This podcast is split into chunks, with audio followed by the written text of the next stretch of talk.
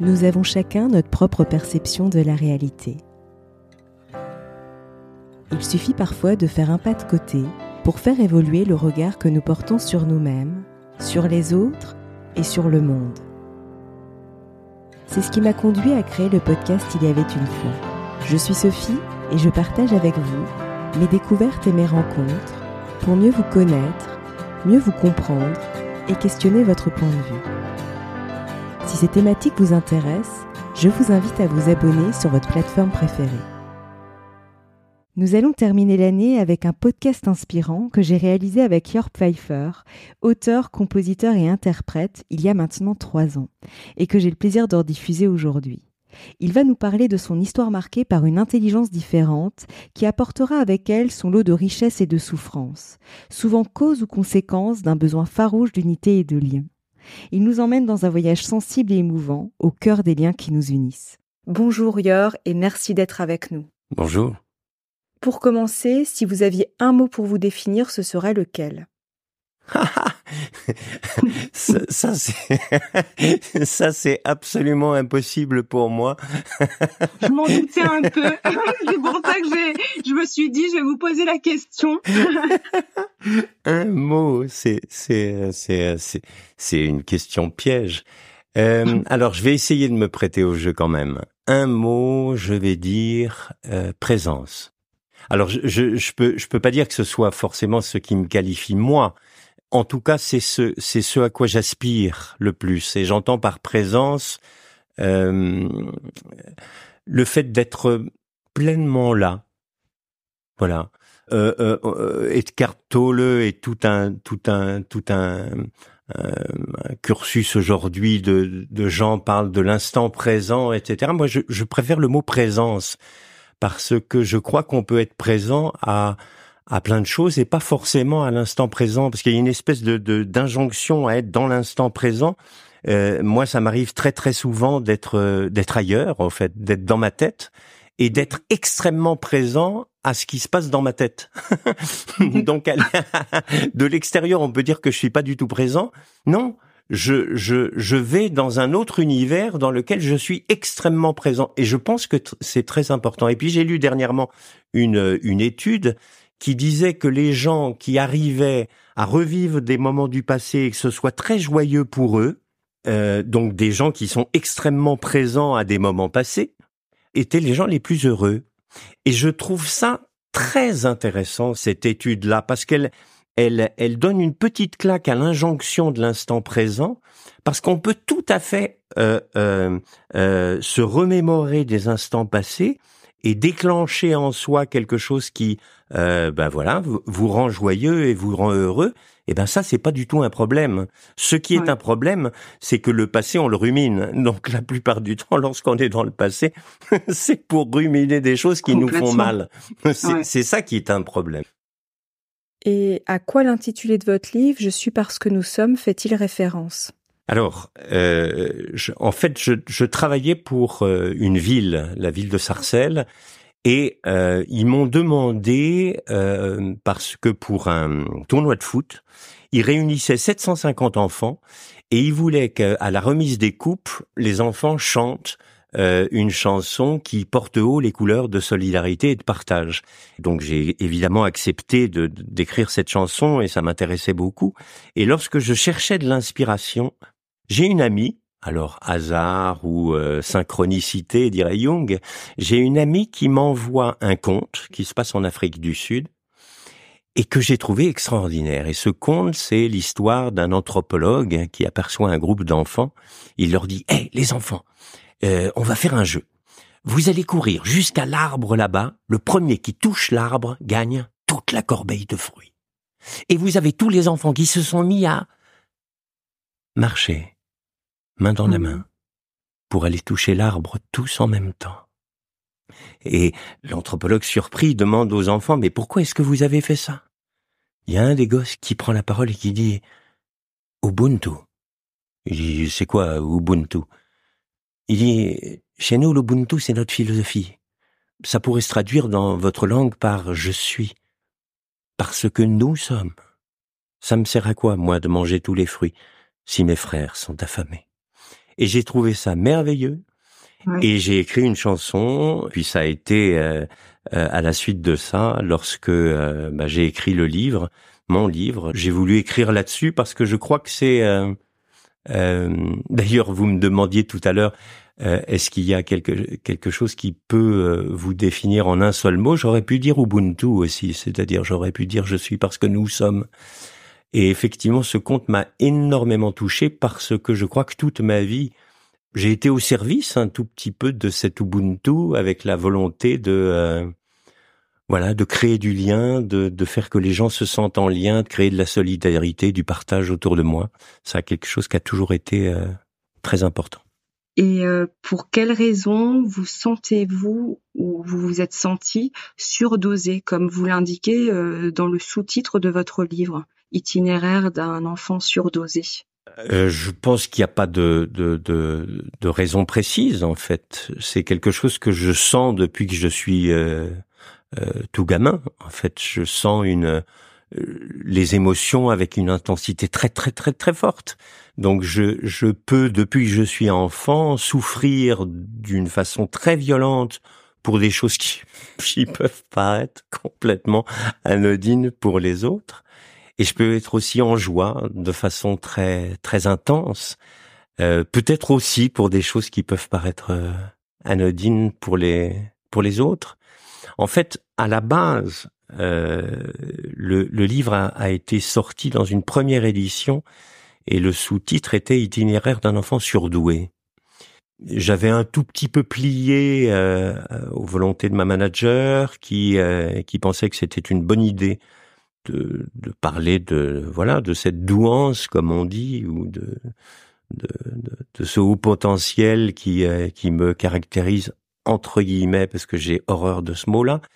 Et comme je déteste le mot surdoué parce que je me sens vraiment pas doué, même, même souvent je me sens complètement sous-doué et je me sens surtout pas sûr et encore moins mmh. sur les autres. Donc le mot surdoué m'a m'a agacé profondément. Et lorsque euh, on a fait une deuxième édition avec euh, mon éditeur et que j'ai changé d'ailleurs une grosse partie du, du, euh, du, livre pour la deuxième édition. Eh bien, j'ai voulu changer ce sous-titre qui ne me correspond pas, surdoué. et je me suis amusé avec les mots comme j'aime le faire souvent. Et de surdoué, j'ai j'ai mis surdosé parce que surdosé, ça, ça ça, ça me correspond. Une surdose de tout et, et, et une surdose dans tout ce que je fais. Aviez-vous euh, toujours eu l'impression d'être en décalage par rapport aux autres? Oui, euh, absolument.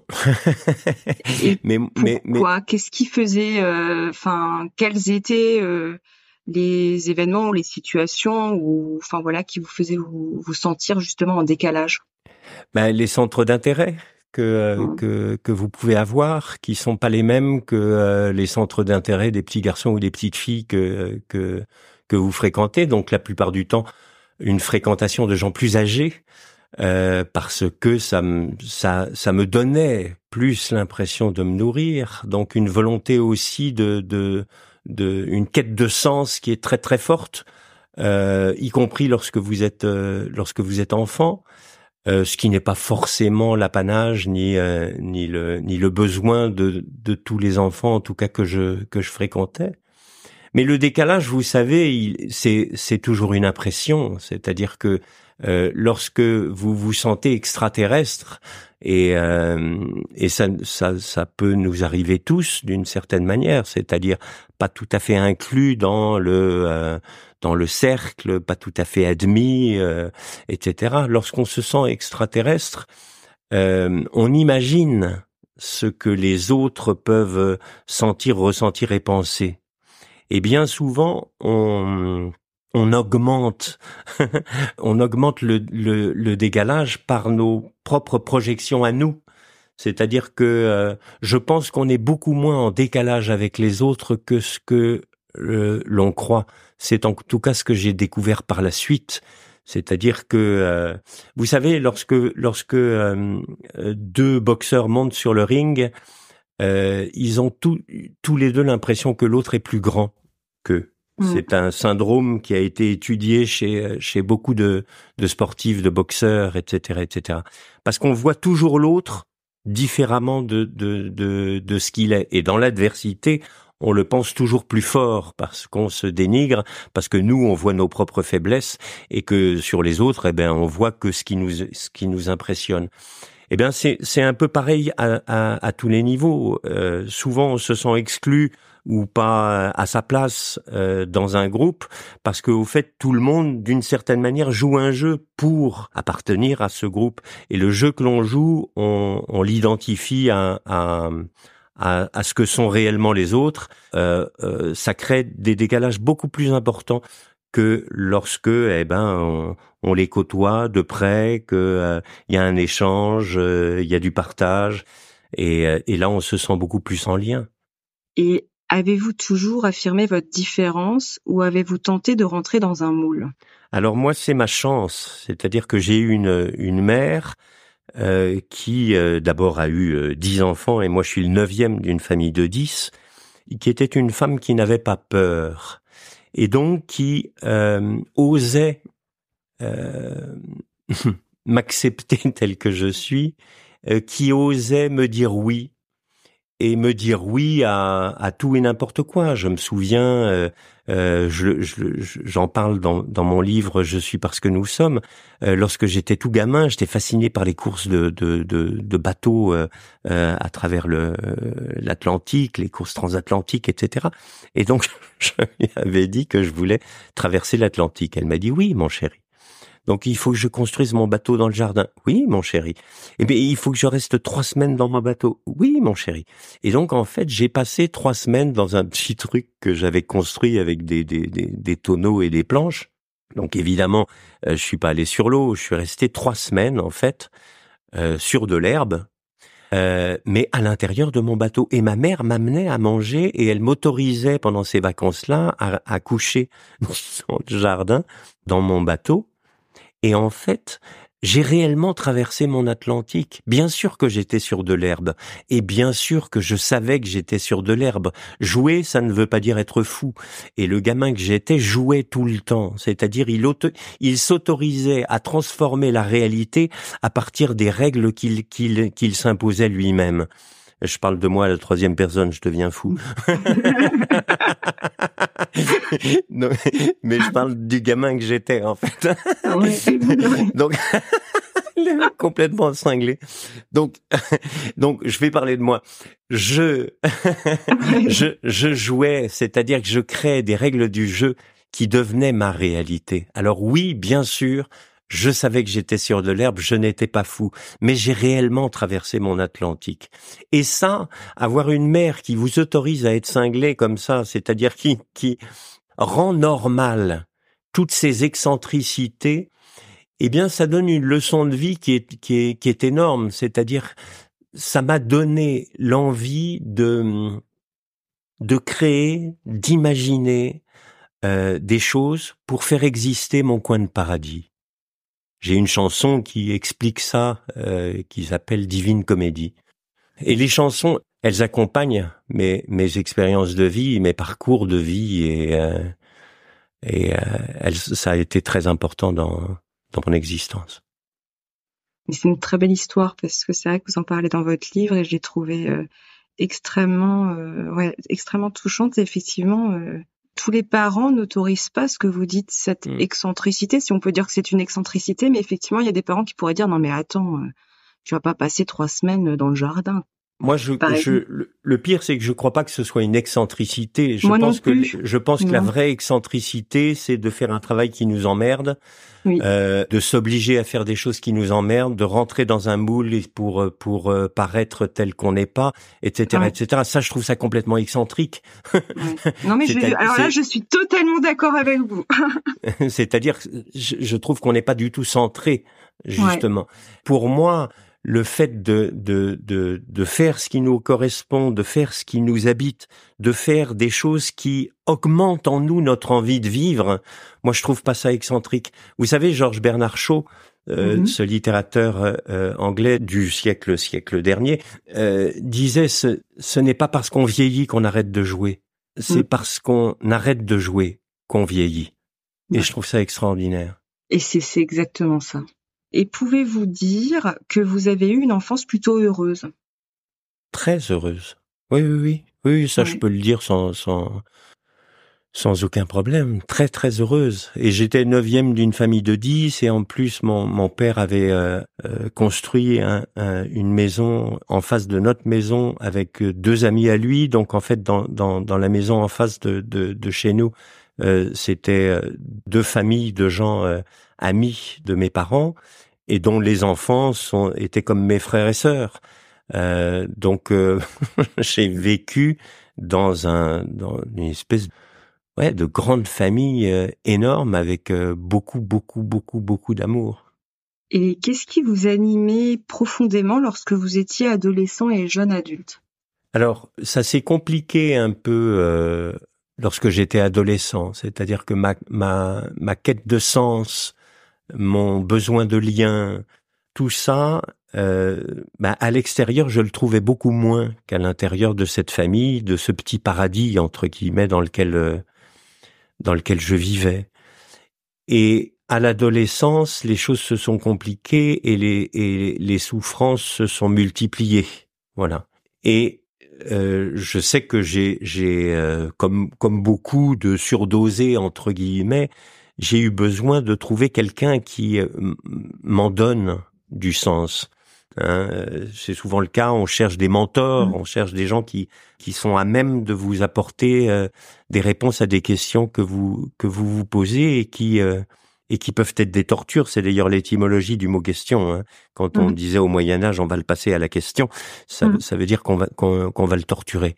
Donc j'ai trouvé dans mon prof de philo de terminale euh, quelqu'un qui a euh, apporté des réponses à mes à mes questions et à mes envies de de changer le monde en fait.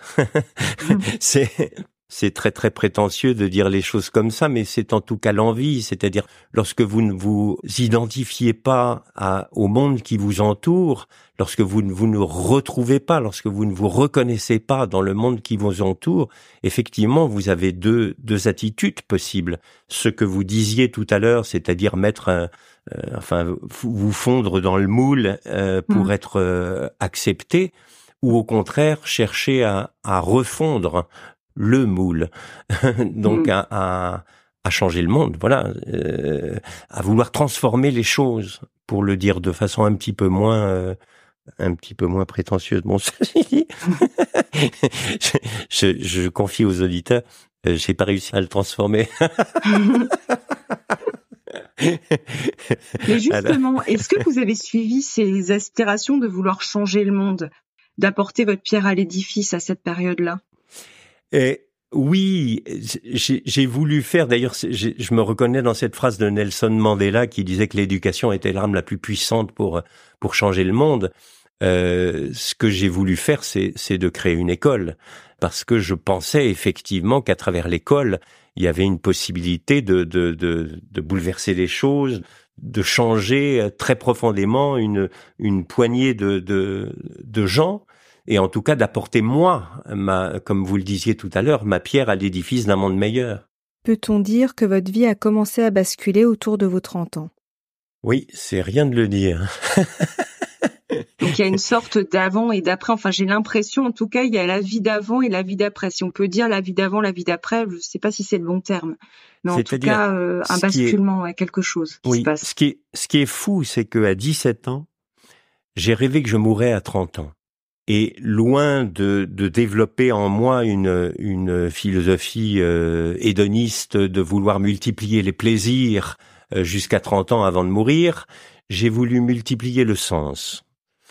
Et donc multiplier les choses qui donnaient du sens à, à cette existence et à cette existence qui avait une date limite de consommation. C'est-à-dire qu'à 30 ans, pour moi, les, les choses s'arrêtaient. Et en tout cas, euh, cette, euh, cette date limite euh, loin d'être douloureuse et, et, euh, et dramatique, c'était en tout cas, si je souffre, ma souffrance, elle a une limite à 30 ans, et je peux aussi arrêter de souffrir en étant les plus, le plus en adéquation euh, avec ma pensée. Je crois, je l'ai mmh. cru longtemps et je le crois toujours, que lorsqu'on est aligné, lorsqu'il y a une adéquation entre les pensées et les actes, entre les dires et les actes et les pensées, lorsqu'il y a une, cohérence euh, dans tout cela, je crois qu'on on, peut être en paix. Et j'ai cherché à être en paix en multipliant justement les actions qui pouvaient euh, nourrir ou encourager ou, ou euh, approfondir les, les, les, envies, les pensées, les désirs que je pouvais avoir. Donc jusqu'à 30 ans, j'ai euh, travaillé, mais comme un damné, sur euh, à l'école, parce que euh, nous avions créé une école avec une bande de copains de terminale et notre prof de philo de terminale, avec une vraie croyance qu'on pouvait changer les choses, une vraie croyance aussi dans le fait d'apporter des solutions à travers une école à des gens qui, comme nous, détestaient l'école, parce que moi, je, je, ne supportais pas euh, l'école. Si j'ai voulu en créer une, c'est précisément pour euh, être l'école des enfants qui étaient un, un peu comme moi, voilà. Mmh. Et, et donc jusqu'à 30 ans, c'était pas une école que nous faisions, c'était le cadre de notre idéal.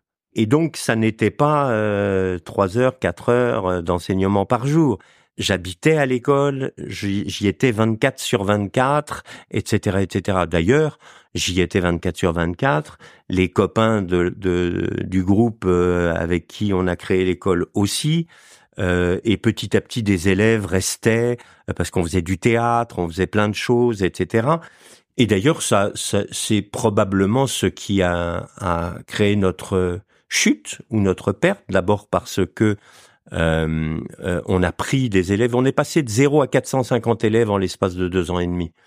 Et ces élèves, euh, on les a pris à d'autres. Et ces élèves, pour d'autres, et notamment des écoles privées, eh ben ça s'appelait des, clients.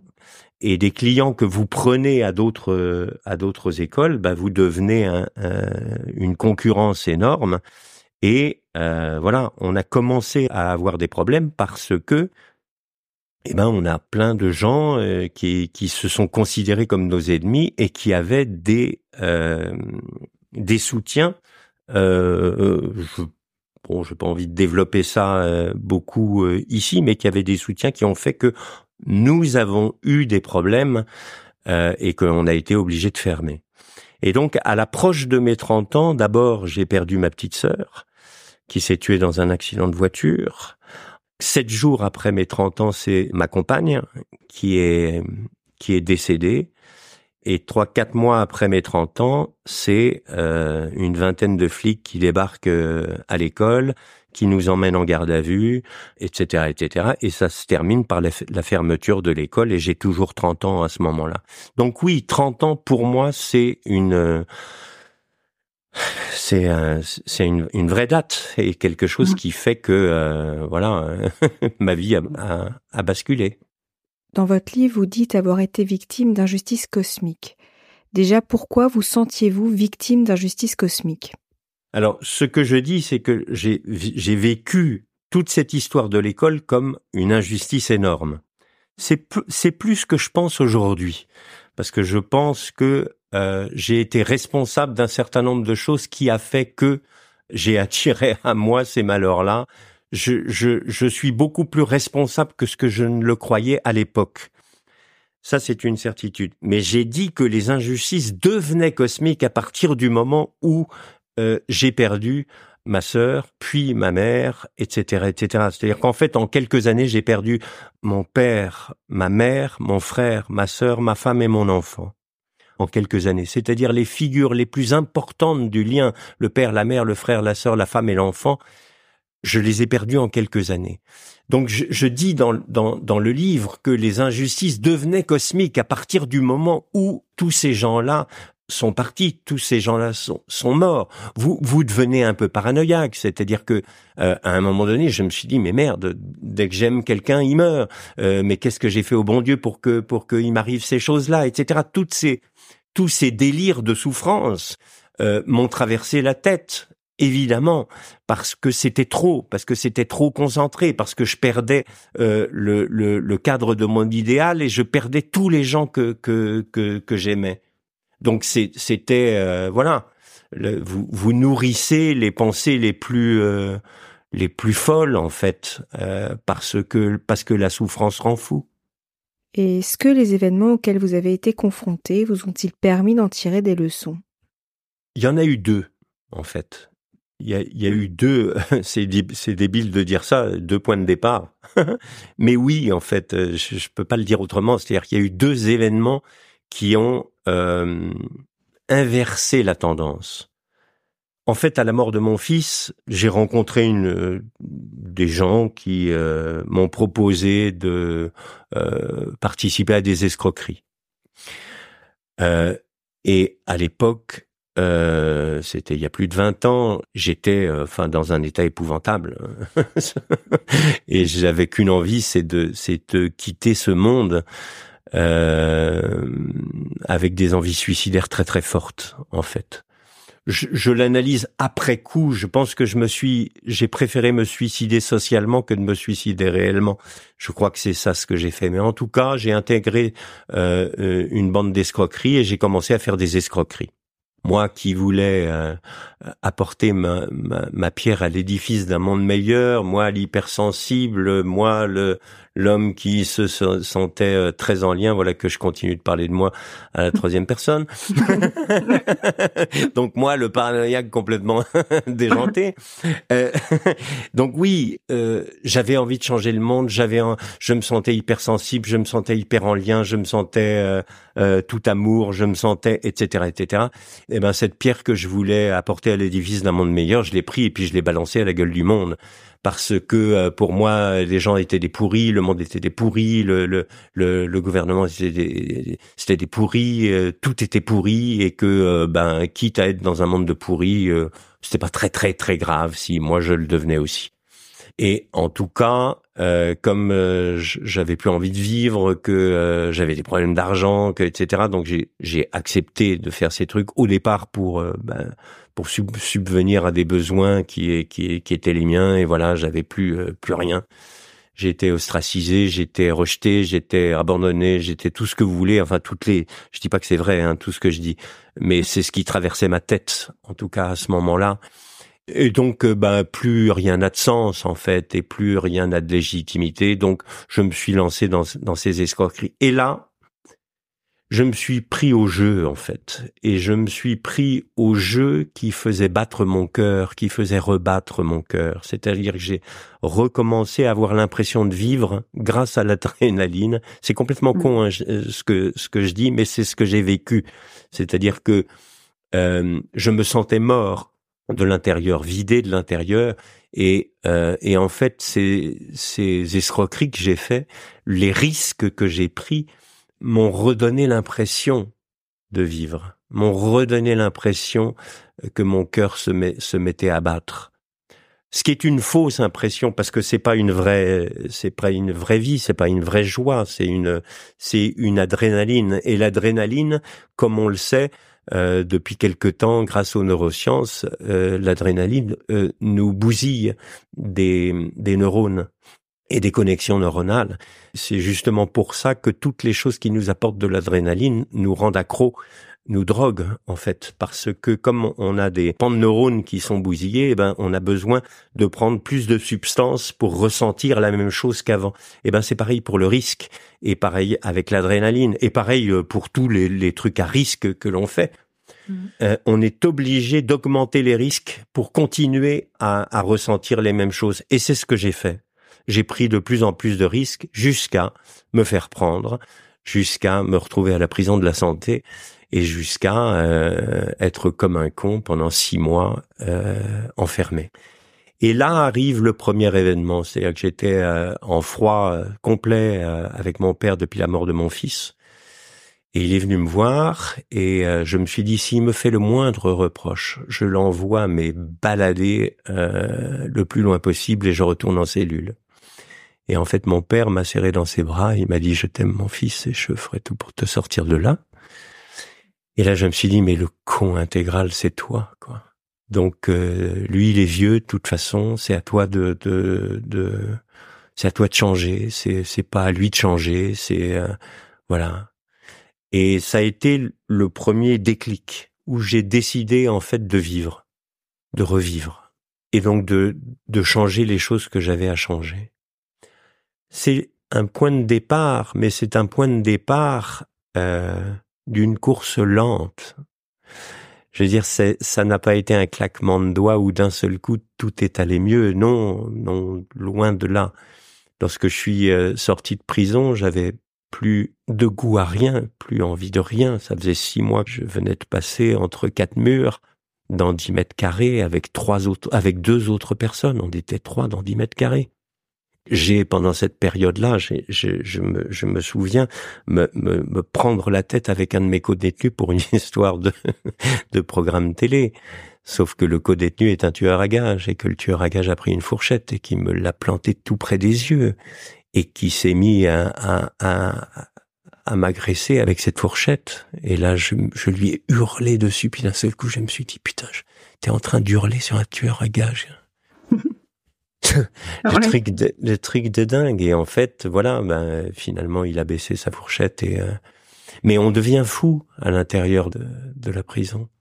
On devient fou. Donc j'avais passé six mois là-dedans, six mois à rien foutre, six mois à regarder la télé, en fait et à et avoir envie de rien. Donc euh, donc oui, j'avais pris une décision, mais oui, cette décision là, elle était dans la pratique pas facile. Et en plus, moi, comme avant, j'ai toujours tout réussi, tout euh, voilà, j'imaginais des trucs et hop ça se passait, etc. J'ai toujours pensé quand on veut, on peut, on est ce qu'on veut. On, à la limite, toute la pensée positive pouvait avoir un, un écho très fort en moi parce que euh, voilà, parce que parce que tout se passait bien et la pensée positive, elle se passe très très bien lorsque vous êtes bien. Et d'ailleurs, c'est la joie qui vous fait avoir des pensées positives. Mais lorsque on est à, à, dans l'état dans lequel j'étais, ça, ça je le raconte dans une dans une chronique que je fais pour le magazine Apinez. Lorsque vous êtes dans un état épouvantable, euh, l'état dans lequel j'étais, le pire, c'est que je me disais, mais tu peux ce que tu veux, vas-y, bouge-toi, bouge ton cul, etc., etc. C'est-à-dire, j'avais à l'intérieur de moi une petite voix qui m'obligeait à faire des choses dont je n'étais pas capable dont je n'avais pas l'énergie. Donc non seulement j'avais pas l'énergie, mais en plus j'avais un petit juge à l'intérieur de ma tête qui disait mais t'es une merde de pas te bouger. Bordel, bouge-toi, fais des, fais, fais des trucs, ça va aller mieux, etc., etc. C'est catastrophique. Et c'est catastrophique pourquoi? Parce que cette pensée-là, elle est le fruit de la joie. De penser, parce que plus on, plus on est joyeux, plus on croit qu'on peut. Et hmm. plus on peut, en faisant des choses, et on se rend compte qu'on peut faire des choses et qu'on peut de plus en plus faire de choses, plus on est joyeux. Ça, c'est vrai. Mais si on s'applique une pensée de joie, c'est-à-dire ah tu peux tout ce que tu veux, ça c'est une pensée de joie. Euh, si on s'applique une pensée de joie alors qu'on n'a absolument pas cette énergie de la joie, eh ben c'est catastrophique. Et c'est ce qui m'est arrivé. Et j'ai souffert considérablement de tout ça, euh, de cette petite voix à l'intérieur de moi qui disait tu peux, tu peux, tu peux, tu peux, tu peux. Je dis pas que c'est faux et que je ne pouvais pas. Je dis qu'à ce moment-là, je ne pouvais pas et qu'il fallait que je m'offre du temps et je ne m'en offrais pas. Et ça, c'est grave, très grave, de ne pas s'offrir du temps alors que c'est ce dont on a besoin. Donc ça, c'est le premier événement. Donc le premier mmh. événement, cette réconciliation avec mon père, et voilà. Le deuxième événement, c'est presque dix ans après. Donc j'avais déjà cheminé pendant pendant je ne sais combien de temps pour me réconcilier en fait, pour me réconcilier avec moi, me réconcilier avec les autres et me réconcilier avec le monde. C'est ce chemin-là que j'ai décidé de, de, de, prendre, mais qui a été très long. Et le deuxième événement, c'est euh, Moi, j'ai beaucoup de, défauts et de vices. Et j'en avais un, c'est c'est le jeu, mais le jeu euh, euh, poker. Et donc euh, je l'ai plus, mais à l'époque j'avais joué beaucoup et j'avais gagné beaucoup Et dans une soirée, je, sortais du casino avec 5500 euros. Je pense que j'ai été vu à la caisse par des gens qui ont dû téléphoner à d'autres. J'habitais en Espagne à l'époque, qui ont dû téléphoner à d'autres. Euh, parce que 200 mètres après le casino, je vois quelqu'un qui me fait des signes et qui me dit, euh, qui me demande visiblement de, lui porter secours. Mhm. n'écoutant que mon cœur, je m'arrête. Très cher. que puis-je faire pour votre service? Et le mec, il me tire de la bagnole, aidé par deux complices qui sortent des, des, des fourrés, etc. Et ils m'ont démonté. Tapé dessus, coup de, coup de poing, coup de pied, coup de barre de fer, j'ai eu l'arcade qui vole en éclats, le sang qui gicle, bref. À un moment donné, je, réussis à m'enfuir et je connaissais bien les, le, le coin. Et puis, et puis plus rien. C'est-à-dire, je tombe dans les vapes. Est-ce que je prends un, euh, un arbuste dans la tête je, je sais plus je, sais que d'un seul coup, je me réveille quelques minutes euh, plus plus tard.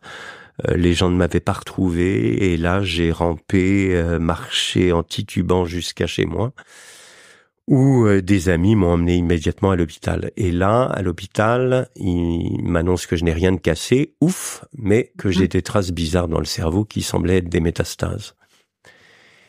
Et, euh, et je crois que je vais mourir. Voilà, je, je, suis persuadé que je vais mourir et je me dis qu'est-ce que tu as envie de foutre sur cette terre avant de tirer ta révérence?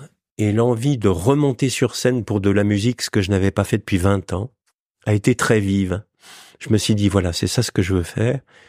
Je fais un concert et après je peux mourir. Et je me suis mis ça en tête. Et quand quelques jours après, les médecins m'ont dit qu'ils s'étaient trompés, que les radios avaient été mal prises et que je n'avais rien, je me suis dit, si en face de la mort, tu as eu envie de faire ça, alors en face de la vie, il faut tenir parole. Et je souhaite à tout le monde non pas d'avoir cette même expérience, mais d'avoir cette même nécessité de question. C'est-à-dire, qu'est-ce que j'ai vraiment envie de faire avant de partir? Qu'est-ce qui est mon essentiel sur cette terre? Et. Et là, euh, il y avait essentiel et urgence. Euh, et là, voilà, bah, j'ai décidé de, de, de, de, faire ça. Et, et quand, euh, quand j'ai appris que bah, finalement j'avais la vie devant moi, j'ai poursuivi. Je me suis dit, voilà, il faut que je continue. Et euh, moi, j'avais commencé à faire des concerts, j'avais euh, peut-être 16 ans avant la création de l'école. J'ai continué à faire des concerts au début de la création de l'école, puis quand on a commencé le théâtre, les trucs, etc., etc., j'avais plus de temps, donc j'avais complètement arrêté la musique. Cette bouée pour moi de, de secours, ça a été la musique, donc j'ai voulu reprendre la musique. Mais entre-temps, j'avais été prof euh, j'avais fait des études de philo et de lettres. Euh, j'avais été, euh, j'avais travaillé dans plein de choses où j'utilise le langage en fait.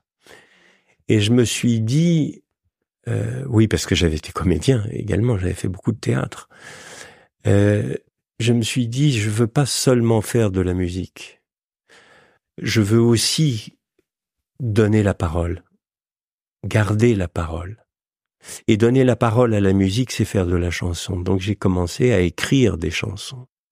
Et au départ, euh, j'ai j'ai écrit, écrit, écrit, écrit, écrit, écrit, j'ai crié avec de l'encre sur du papier. J'ai crié mes deuils qui n'avaient pas été faits.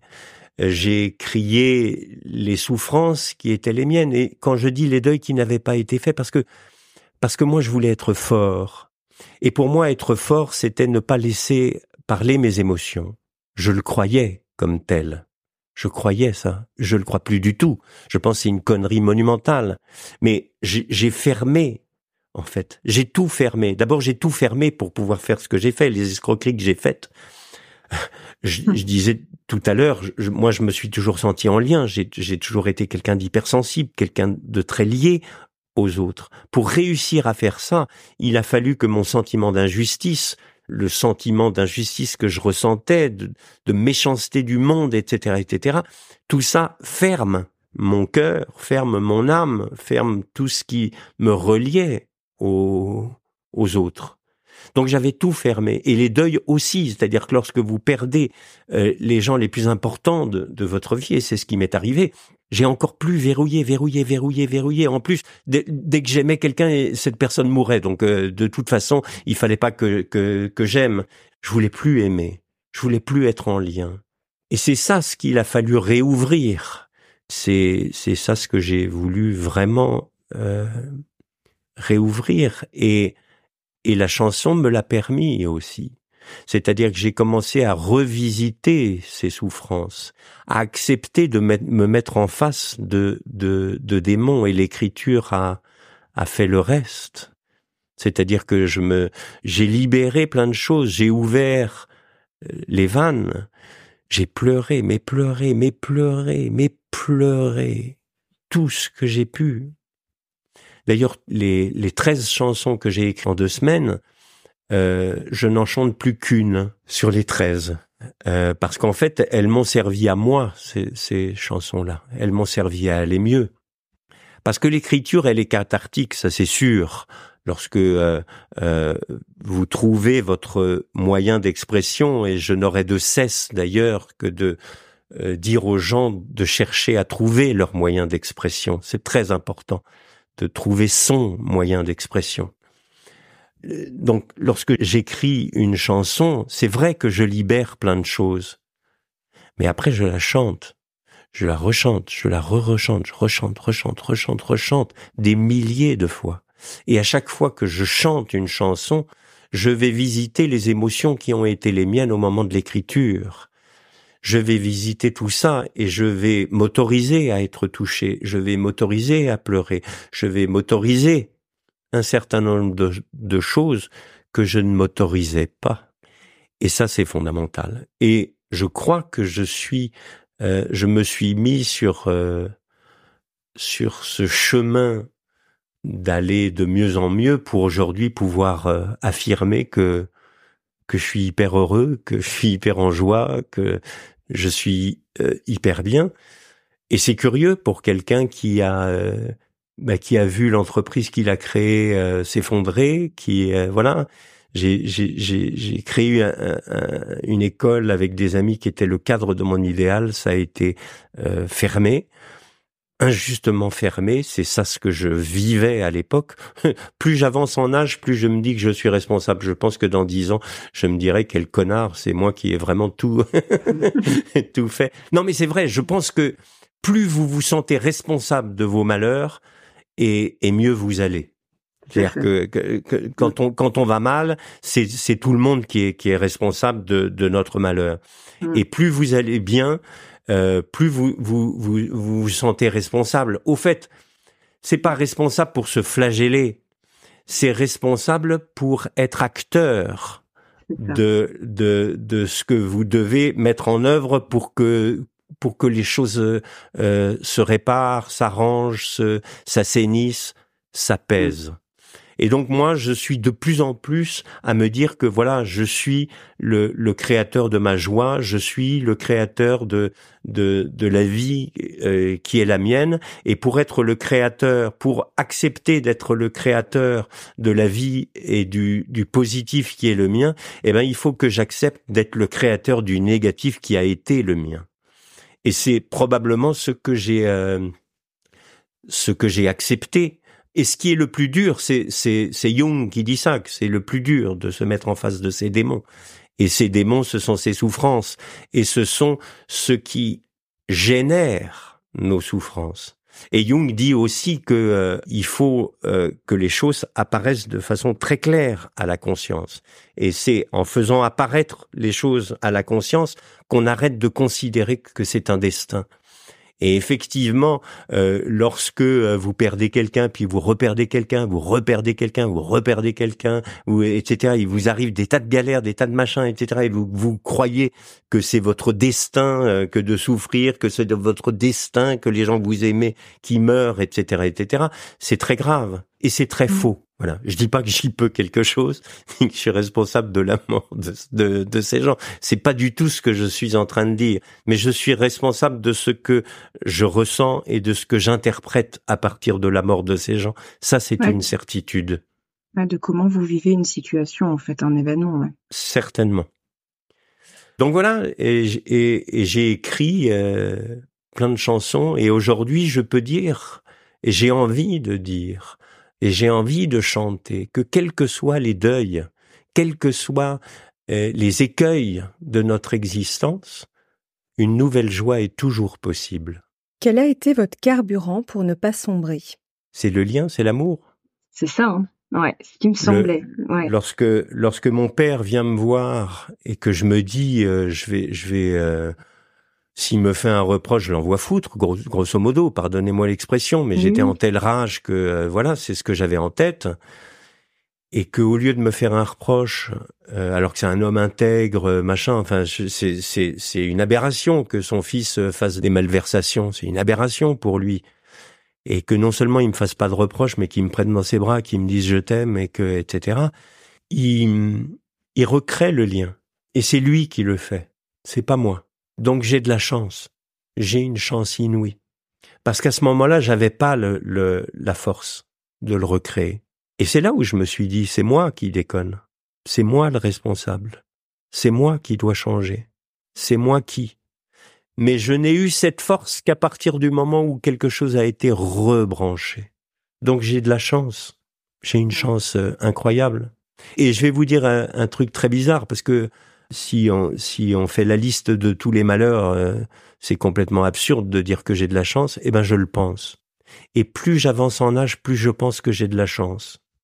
Et je pense d'ailleurs que une des clés fondamentales du bonheur, c'est d'arriver à se rendre compte à quel point on a de la chance. De toute façon, plus on est mal, plus on considère qu'on a de la malchance. Ça, c'est une certitude. Je le disais sur sur les autres, c'est-à-dire lorsqu'on considère que les autres euh, sont responsables de notre malheur, hein, plus on est mal, plus on considère que c'est les autres qui sont responsables, et plus on commence à aller mieux, plus on se rend compte qu'on est responsable nous. On est co-responsable, et puis de plus en plus, on arrive à accepter cette responsabilité sans qu'elle nous fasse mal. C'est ça qui est important, c'est d'arriver à accepter notre responsabilité sans que ça nous détruise. Donc il faut aller bien et on peut mesurer le fait d'aller bien à la quantité de pensée que nous sommes responsables de, des malheurs. Eh ben il y a la même chose avec la chance. Si vous voulez savoir à quel point vous êtes mal, regardez à quel point vous pensez que vous avez de la malchance. si vous voulez regarder à quel point vous allez mieux, regardez à quel point vous pensez que vous avez une chance inouïe.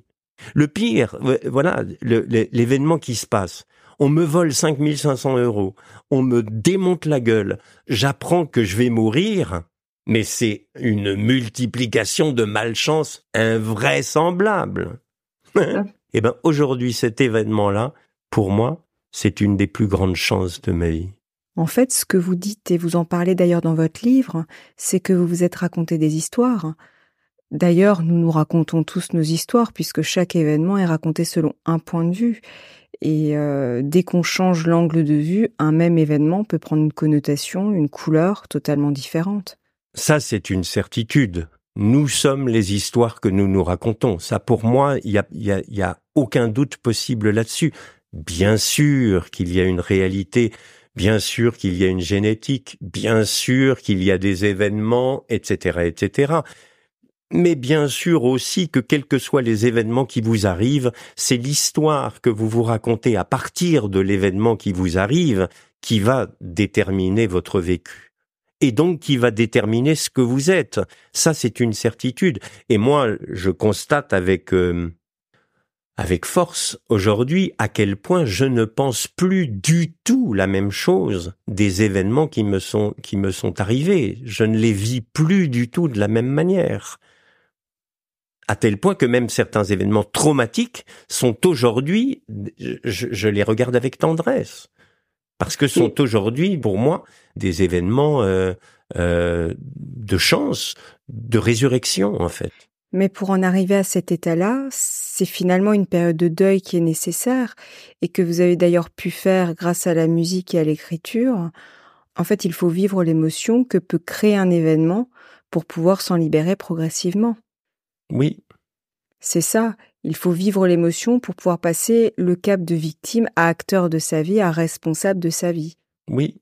Les émotions, moi je sais que je, je, le, je, le, je le pensais extrêmement mal. C'est-à-dire que pour moi, être fort, c'était euh, surmonter ses émotions. Et le meilleur moyen de surmonter mes émotions était de leur faire fermer leur gueule, en fait, grosso modo. Tu vois, c'est exactement comme. Mm. Euh, euh, D'ailleurs, j'étais stupéfait parce que je travaillais sur un sur un sur un spectacle avec un ami conteur togolais et je lui raconte euh, un truc d'ailleurs que j'écris dans le bouquin et d'un seul coup, il devient blême et il me dit mais c'est exactement ce qui est arrivé à un ami. Je dis quoi? Il me dit oui j'ai un ami, il est, il est parti sur les routes au Togo et les routes euh, au Togo, euh, c'est euh, voilà, c'est pas des autoroutes en France. Hein. Donc quand vous faites 200 kilomètres, c'est c'est 8 heures. Hein. Mmh. Et et à un moment donné, le voyant d'huile s'est mis à, à, à clignoter. Et il savait pas bien ce que ce que c'était, ça le faisait chier. Il a pris le foulard de sa femme et il l'a mis sur le voyant d'huile. Le, le moteur a explosé et il est sorti de, de, route et il est mort, lui, sa femme et deux de ses trois enfants. Il n'y a qu'un seul enfant qui a survécu. Eh ben, ce que j'écris dans le bouquin, c'est exactement ce que j'ai fait symboliquement. C'est-à-dire que je crois que les émotions sont euh, ce qui nous met en mouvement. C'est l'étymologie même du mot. Mais ce sont aussi des signaux. Des signaux qui nous disent il y a quelque chose qui va pas bien comme ce voyant rouge qui se met à clignoter, il y a quelque chose qui va pas bien. Alors oui, lorsque quelque chose ne va pas bien, on peut prendre le foulard de sa femme et puis on peut le mettre sur le signal. Oui, ça mm. c'est possible. Et, effectivement, on sera pas emmerdé pendant quelque temps par le signal. Mais le signal, il n'est pas là pour vous emmerder. Il est là pour vous mettre en alerte. Et moi, j'ai jamais écouté ces alertes. Et moi, j'ai pété un câble. Et moi, je me suis brûlé l'âme parce que j'ai pas voulu regarder les signaux et parce que j'ai voulu mettre un foulard sur ces signaux. Et justement, votre parcours de vie vous a sûrement appris à être plus à l'écoute de vos ressentis, de ce qui se passe à l'intérieur de vous, en fait. Oui, j'essaye de l'être, de l'être un peu plus. Non, ça me fait toujours marrer parce que euh, moi, je suis pas un maître, je suis pas un sage, je suis, euh, je continue à être un taré, un cinglé et un, n'importe quoi. À chaque fois que je suis dans la posture du vieux sage à qui on vient demander des conseils, je, suis un peu emmerdé. non, mais c'était pas dans cette démarche-là, mais je m'étais dit quelque part, euh, vu que votre bah, votre point de vue a évolué, je me dis, bah, comme à l'époque, vous n'étiez pas à l'écoute de tout ça et que finalement, vous aviez tendance à passer à l'action, c'est ce que vous dites dans votre livre, pour finalement, en fait, dire, émotion, reste à ta place, reste à ta place, moi je continue le mouvement, rien m'attend. Oui, c'est pour ça que je me dis, vous devez être plus à l'écoute finalement. c'est pas faux. J'ai fait quelques légers progrès. je, je, vous le, je vous le concède. Non, c'est vrai. C'est vrai. Et justement, aujourd'hui, je me dis, puisque vous avez évolué, etc., est-ce que vous vous, euh, même si je sais que vous n'aimez pas les étiquettes, euh, est-ce que vous vous considérez encore comme un surdosé? Ah, c'est pas mal comme question. euh, Jusqu'à votre question, oui. et maintenant, je suis en train de me demander si c'est toujours vrai. Non, mais c'est pas c'est c'est c'est c'est euh, pas con parce que euh, la charge énergétique des émotions, elle est forte. Et donc forcément, la charge énergétique d'émotions que vous n'écoutez pas, elle est aussi encore plus forte. Donc forcément, lorsque euh, euh, vous, vous avez des émotions de dingue et que vous mettez un couvercle dessus, c'est la cocotte minute. C'est une puissance monstrueuse. Donc vous avez une surdose de d'énergie, de chaleur, de trucs qui, qui peut d'ailleurs exploser à tout niveau. Lorsqu'on fait un petit peu plus gaffe à ça, c'est-à-dire que euh, moi c'est vrai que euh, euh, depuis que j'ai compris des trucs, je marche dans la nature beaucoup. Je, je d'abord j'ai déménagé. Je, me, je, je suis maintenant dans un endroit où je préserve mes sens, où ce que je vois est beau, ce que je respire est bon, ce que etc. Je suis aussi dans une vie qui fait que j'ai un moyen d'expression parce que tout ce qui ne s'exprime pas s'imprime et, euh, et vous marque euh, au fer rouge. Et moi, j'ai un moyen d'expression, j'ai plusieurs moyens d'expression justement qui fait que ça décharge les, les choses. J'ai des sens qui sont préservés, donc euh, forcément j'ai moins de colère, j'ai moins de rage, j'ai moins de choses qui m'énervent, j'ai moins de etc etc. Donc effectivement, plus vous vous apaisez, euh, moins le mot surdosé est juste. Mm. Donc peut-être que euh, peut-être qu'à un moment donné, je, vais dire que je suis pas du tout, du plus du tout surdosé. C'est peut-être une histoire que je continue à me raconter qui n'est plus tout à fait juste. Donc je, vais, je vais, y réfléchir. non, mais je, je garde une surdose d'envie une surdose de vie, une surdose de, de, de besoins créatifs, une surdose de plein de choses qui me font euh, avoir une surdose de production, de création, etc., etc. C'est plus la même surdose. Ça reste une, une surdose. Et j'ai, envie démesurément aujourd'hui de crier que, que la vie est belle. Voilà. J'ai démesurément envie de crier que la vie est belle. Ça me fait rebondir sur autre chose. Dans votre livre, vous faites souvent référence au fait d'être relié au monde et à la nécessité d'être en lien. Vous avez d'ailleurs une chanson qui s'intitule Soutien qui te soutient, qui est une sorte de mot d'ordre pour vous. Pourquoi? Qu'est-ce que ça vous inspire, Soutien qui te soutient? J'étais à Dakar pour un, un concert invité par l'OIF, l'Organisation internationale de la francophonie, au Théâtre national de Dakar. Et après le concert, j'étais invité par le directeur du, du, théâtre et on a joué avec des musiciens qui étaient là. Il y en avait un qui avait une senza, donc une, un petit piano à pouce avec des petites lamelles d'acier. Et, il commençait à jouer. J'ai pris ma guitare, j'ai improvisé avec lui. Et euh, et puis j'ai trouvé une petite mélodie.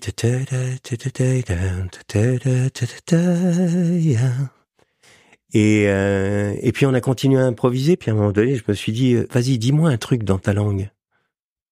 Il était Peul, donc il m'a parlé en poulard. Et il m'a mhm. dit, Joguido, joguetelo. Et j'ai trouvé ça très beau. Joguido, joguetelo, joguido, joguetelo,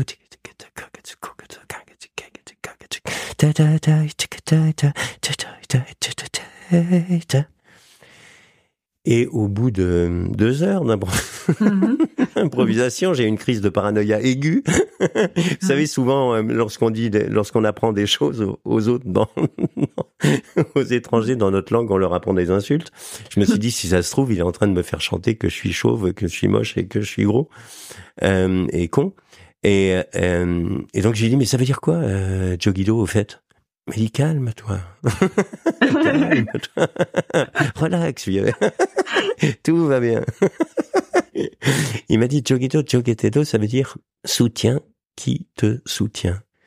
Et effectivement, j'ai pensé à ma mère qui toute ma vie m'a soutenu et même dans les, les bêtises les plus folles. Et je me suis dit, lorsque ma petite sœur est décédée, c'est-à-dire lorsque ma mère a vécu le pire pour une mère de perdre sa petite fille, je me suis dit j'ai pas été assez là, j'ai pas été assez présent, voilà pour reprendre le mot de tout à l'heure, c'est-à-dire j'ai pas eu assez d'amour, j'ai pas assez aimé, pas assez aimé cette femme qui m'a aimé absolument et qui a été présente tout le temps pour moi. D'ailleurs, pour reprendre un petit truc, et là je fais un clin d'œil à ma mère, je me souviens d'une discussion d'une femme qui demandait à ma mère qui avait eu dix enfants, donc euh, lui demandait conseil, il lui disait mais c'est quoi la meilleure éducation pour un enfant? Et ma mère lui a dit mais ce que tu veux, fais ce que tu hmm. veux, à partir du moment où tu es présente. Voilà. aime et fais ce que tu veux, comme dit, comme dit Saint Augustin. Mais c'est exactement ça. Donc la présence pour moi, dont je parlais tout à l'heure, elle est très liée à, elle est très synonyme d'amour, au fait. Voilà, j'ai pas été présent pour elle. Et donc j'ai écrit cette chanson Jogido Jogetedo pour signifier, en fait, qu'il faut aimer les gens qui vous aiment, qu'il faut aider les gens qui vous aident, qu'il faut soutenir les gens qui vous soutiennent, avant qu'il ne soit trop tard aussi. Effectivement. Selon vous, euh, sommes-nous tous liés les uns aux autres?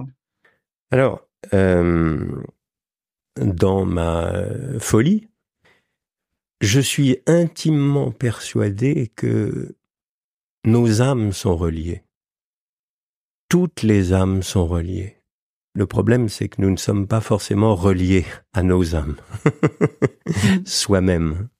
J'entends par âme, je sais qu'il y a des gens qui peuvent être fâchés avec le mot âme.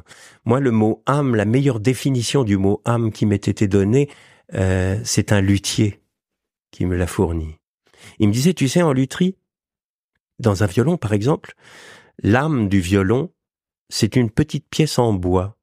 Et cette petite pièce en bois, on la met sous le chevalet parce que le, chevalet, il y a une énorme pression au niveau du chevalet euh, par les cordes et la table d'harmonie, donc qui est la partie visible du violon euh, lorsqu'il est à plein, euh, la table d'harmonie, elle peut être écrasée par la pression des cordes au niveau du chevalet.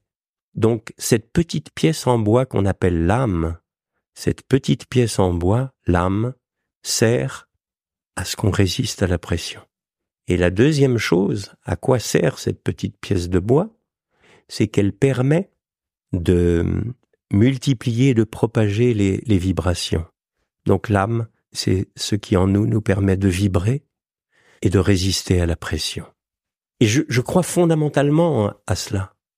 Et je crois fondamentalement que toutes les âmes sont reliées, mais que nous ne sommes pas forcément reliés à nos âmes. Et pour reprendre ce que, ce que vous disiez tout à l'heure, je suis absolument persuadé que l'âme est indestructible et qu'il y a quelque chose d'indestructible en nous. Et qu'à un moment donné où j'allais très mal, j'étais relié à quelque chose de destructible et j'avais cessé de me relier à ce qui est indestructible en moi. Donc ce que j'ai fait aujourd'hui, c'est que je m'y suis un peu plus relié.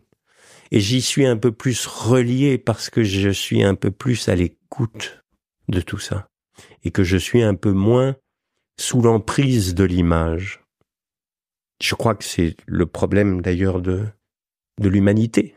Je mm. crois que notre cerveau fonctionne euh, de, de, façon à ce que l'image ait une, une emprise colossale mm. sur lui. Et qu'à chaque fois que nous sommes sous l'emprise d'une image, nous, c'est quelque chose qui est créateur de souffrance en nous. Et pour mm. reprendre le terme de présence, je crois que plus on se libère de, de l'image, plus on se libère de la souffrance, et plus nous sommes présents. Et inversement, plus nous sommes présents, plus nous nous libérons de, de l'image, etc. Vous voyez par exemple le chant. J'adore chanter. Et lorsque je chante, je suis ultra présent ça, ça fait appel au souffle, à la respiration, aux émotions, à, à, plein de choses. C'est tout l'âme qui chante. D'ailleurs, anima en grec, c'est le souffle vital. Hmm. C'est ça l'âme, c'est le souffle vital. C'est une deuxième définition. Lorsque je chante, je, je suis ultra présent. Mais si je commence à chanter pour vous plaire, pour vous séduire, pour gagner un peu d'argent, pour avoir de la gloire, des honneurs, etc. C'est-à-dire si je commence à chanter pour une raison extérieure au chant, plus je vais chanter pour des raisons extérieures au chant, et moins je serai présent au chant lui-même. Et plus ça va être générateur de souffrance. Parce que, euh, voilà, parce que je, veux je vais me définir comme un chanteur. Mm. Voilà l'image, voilà l'ego, voilà l'identité ou la croyance d'identité. Je suis chanteur. Et comme je mm. suis chanteur, si vous me dites que je chante mal, je vais souffrir le martyr. Alors que si je chante dans ma baignoire et que vous me dites que je chante mal, j'en ai rien à cirer. Parce que le plaisir que m'offre le chant fait que je suis complètement à l'abri. La présence que j'ai à ce moment-là dans le chant. Le problème, c'est que sans arrêt, nous avons besoin d'identification, nous avons besoin d'images, nous avons besoin de choses qui fassent que nous avons des actions que l'on fait pour autre chose que l'action elle-même. Je chante pour gloire, honneur, argent, euh, amour, euh, sexe, etc., euh, etc. Pour une raison extérieure au chant. Donc ça me retire de la présence. Lorsque je chante pour chanter, parce que le chant m'interpelle, là, je suis indestructible. Je suis relié à quelque chose qui me fournit de l'énergie par elle-même et pas par l'argent, la gloire, les honneurs, le, sexe, etc., que ça va hypothétiquement me rapporter. Et nous, on n'arrête pas d'avoir des actions, de faire des choses pour autre chose que les choses elles-mêmes. Donc on perd en présence et on gagne en souffrance. Merci la vie. ouais, non mais tout à fait. C'est vrai que plus on s'éloigne de son authenticité, de ce qui nous anime à l'intérieur de soi, en fait, c'est vrai qu'on va on souffre de plus en plus en fait. De ce qui nous anime, c'est beau, voilà. C'est-à-dire de ce qui nous rend en, contact avec notre âme. Et pour poursuivre, euh, à votre avis, comment pouvons-nous contribuer à créer un monde meilleur? C'est une question Parler aux vieux sages. Tout à fait. Je ne vais pas le dire, mais euh, comment pouvons-nous contribuer à créer un monde meilleur, à votre avis? Je sais pas. Euh, je me pose, je me pose souvent la question. Alors moi, je suis en train de me demander, je vous coupe juste, je me dis, est-ce que c'est pas finalement être fidèle à soi? Parce que le fait d'être fidèle à soi, finalement, on apporte sa propre pierre à l'édifice, puisqu'en fait, on, chacun, on a quelque chose à apporter finalement. Mais en fait, peut-être qu'on ne l'apporte pas parce que on n'est pas fidèle à son image finalement, à sa propre euh, image, enfin son propre soi, j'allais dire. Oui, euh, le, c'est c'est très juste ce que vous dites, sauf que le problème c'est euh, c'est quoi moi? En fait. Tout à fait. euh, euh, Pendant que je, le disais, je, me disais ça, je me disais mais c'est quoi en fait soi C'est qui? Ouais. Voilà. Euh, mm. en, en, fait, moi, je, je, je suis absolument persuadé que euh, que tout ce qu'il y a après le je suis, c'est du jeu, c'est un personnage, c'est etc. Mm. Je suis, c'est, c'est, le je suis s'arrête au je suis. La présence, elle est dans le je suis. Je mm. suis docteur. Docteur, c'est, c'est, c'est un attribut, c'est un qualificatif, c'est un jeu social. Euh, euh, D'ailleurs, les médecins que vous allez rencontrer, ils jouent un rôle de médecin. Même père ou mère, c'est un rôle que l'on tient. Et bien souvent, on est coincé dans l'image du père idéal que l'on voudrait être, de la mère idéale que l'on voudrait être, de l'épouse que l'on voudrait être, du mari, du copain, du etc. etc. On se coince dans ces images-là. Et bien souvent, on croit que c'est ça, nous. J'ai écrit une chanson qui, qui, qui dit Fous-toi la paix. Pourquoi mm. désires-tu plaire à tout le monde? Interroge-toi rien qu'une seconde. Pour tous, tu veux être idéal et tu te lisses et tu te rends normal. Tu te tords alors à tort dans tous les sens parce que tu as peur à mort de ce que les gens pensent partout. Au travail, en famille, en amour. Tu veux donner de toi une belle image. Toujours. Fous-toi la paix. Et je crois que toutes ces images, ou plutôt, je crois que ce que l'on croit être soi, c'est bien souvent une image. Et c'est ça ce qui nous fait le plus de tort, en fait. Lorsque je dis euh, je suis chanteur, ah ça y est, je sais ce que je suis, je suis chanteur, donc il faut que je sois fidèle au chant, etc., etc. Non, non, parce que là je me crée encore des souffrances. Chante, oui, ne sois pas chanteur. Peint, ne sois pas peintre. Toutes les définitions, quelles qu'elles soient, et, et le vrai moi dont vous parlez, ben bien souvent c'est une définition qu'on se donne. Donc comment faire pour apporter euh, sa pierre à l'édifice d'un monde meilleur? Euh, C'est sûr, développer en soi une vraie joie. Ça c'est sûr. Pour moi c'est ça être à la maison. J'ai une autre chronique dans, dans Happiness où, je dis ça.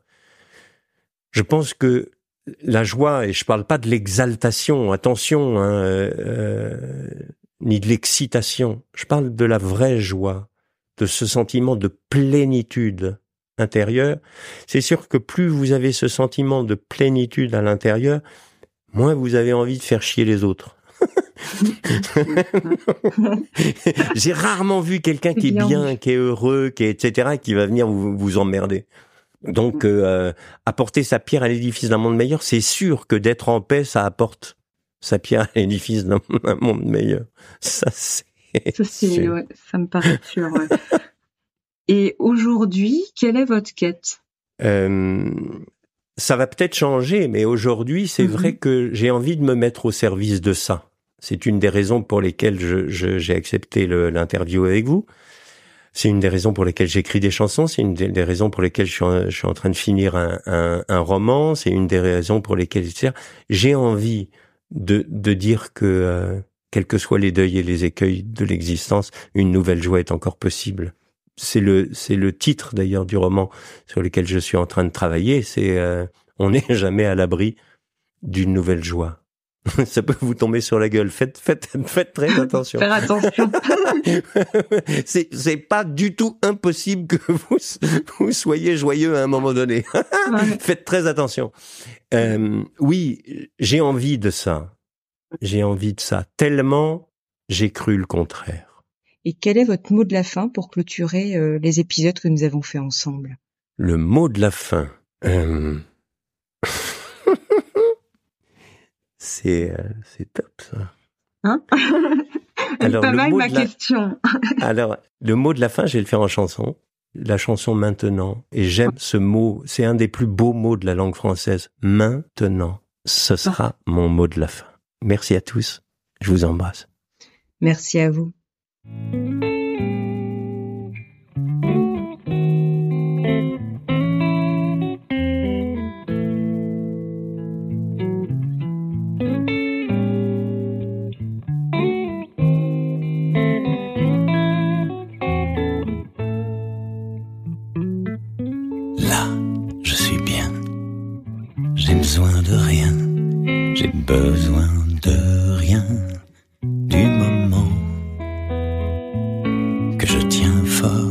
dans ma main ce petit bout de présent.